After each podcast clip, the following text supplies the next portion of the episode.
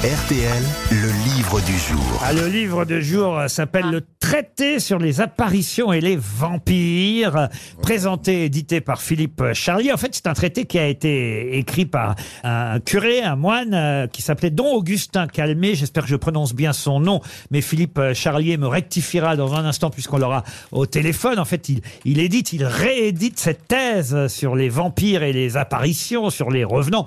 Entre autres Dracula, hein, évidemment. Et ma première question, avant qu'on ait Monsieur Charlier au téléphone, vous le connaissez sûrement, hein, il est médecin légiste, très brillant, très célèbre. Il a effectivement étudié de nombreux cadavres, y compris des cadavres de personnages historiques. Ah ouais. C'est lui, par exemple, qui a travaillé sur, je crois à l'époque, c'était le crâne d'Hitler. Enfin, on va revenir avec lui sur tout ça, mais... Là, il s'intéresse aux vampires, aux revenants, à ceux qui peut-être n'étaient pas vraiment morts, allez savoir. Mais en tout cas, qu'on a effectivement appelé vampires. Est-ce que ça existe vraiment, les vampires? Il va nous répondre dans un instant.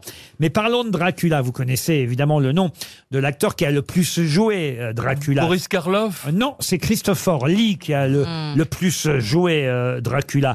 Et Boris Karloff, je crois qu'il a joué Frankenstein, mais pas Dracula. Et justement, ma question, la voici, monsieur Bellamy, si vous attendiez que je vous la pose. Pardon, oui. Ma question pour Christine Krief, qui habite Malemort dans les Bouches-du-Rhône.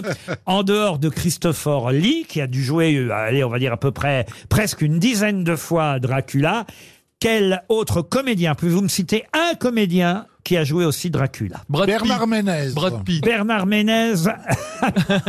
Pourquoi Bernard Ménez? Je crois, non, il a joué dans un Dracula. Alors il a joué, je crois, effectivement dans les Charlots contre Dracula.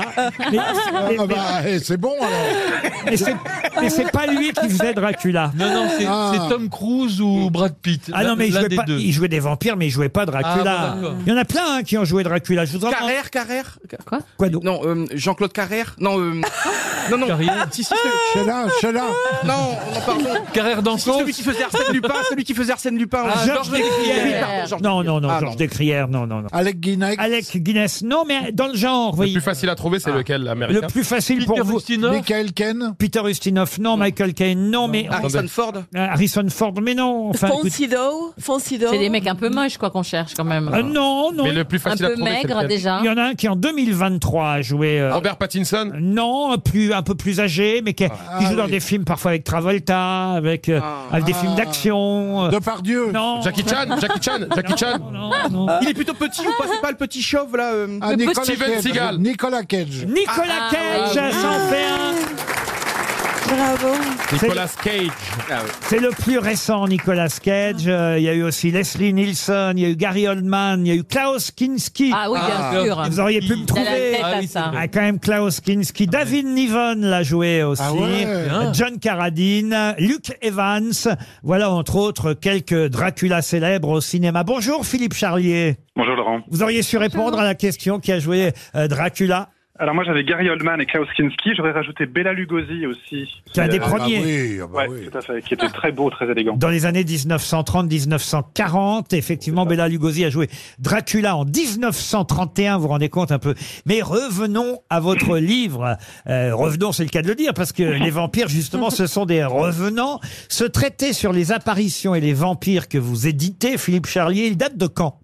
Il date de 1751. 1751, on est en pleine période des Lumières.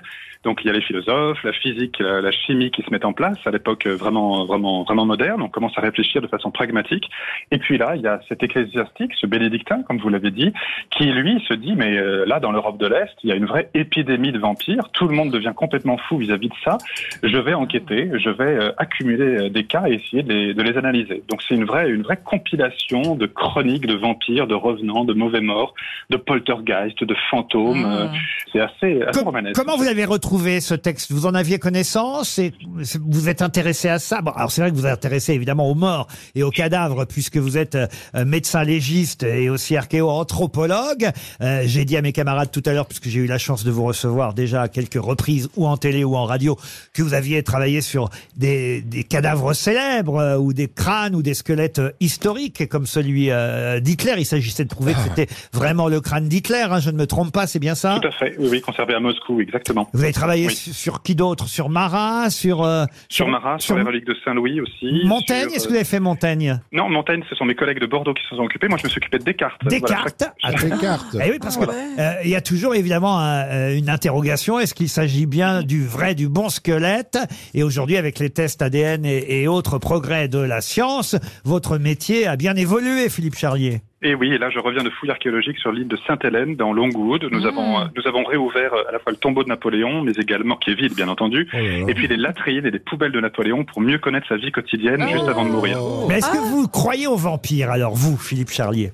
Écoutez, c'est une question que je me pose pas. Mais par contre, je me pose plutôt la question de pourquoi les gens y croient. Et surtout, qu'est-ce qu'ils ont vu? Parce que c'est vrai qu'il y a une vraie épidémie de vampires au XVIIIe siècle, en Pologne, en Silésie, en Roumanie, etc. Et ils ont vu quelque chose, tous ces gens-là.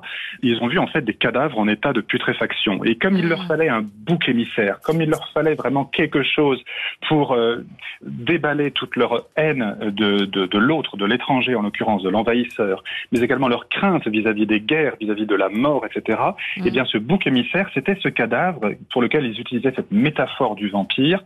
Et à chaque fois qu'ils avaient un cadavre qu'ils retrouvaient, oui, en effet, avec du sang qui coulait des yeux, de la bouche, des oreilles, et puis un corps un peu boursouflé, pour eux, c'était pas un cadavre en état de putréfaction. Non, c'était un vampire. Et tout ceci, ils l'interprétaient comme des signes de vie. C'était une erreur d'interprétation, mais ça traduit quand même quelque chose de sous-jacent qui est une véritable angoisse du quotidien. Et ce Dom Calmet, là, cet abbé qui a fait ce traité sur les vampires, Voltaire, je vois ça dans votre livre, hein, Voltaire lui a reproché de banaliser des âneries, des imbécilités, c'est ça? Ouais, un peu faux cul, Voltaire, si je peux me permettre, parce que il est courtisan avec Dom Calmet pour se fournir auprès de lui pour écrire son dictionnaire philosophique. Il va lui pomper plein de choses, plein d'idées. Ah, il lui suce le sang aussi, alors, quelque part. Oui, voilà, c'est ça, oui. Oui, le pauvre Dom Calmet, il s'est bien fait sucer, malheureusement. Et ensuite, il va critiquer le pauvre Dom Calmet. C'est vrai que Dom Calmet, il est assez crédule, et quand on lit le livre, on voit qu'il fait un pas en avant, deux pas en arrière, il y croit plus, il y recroit.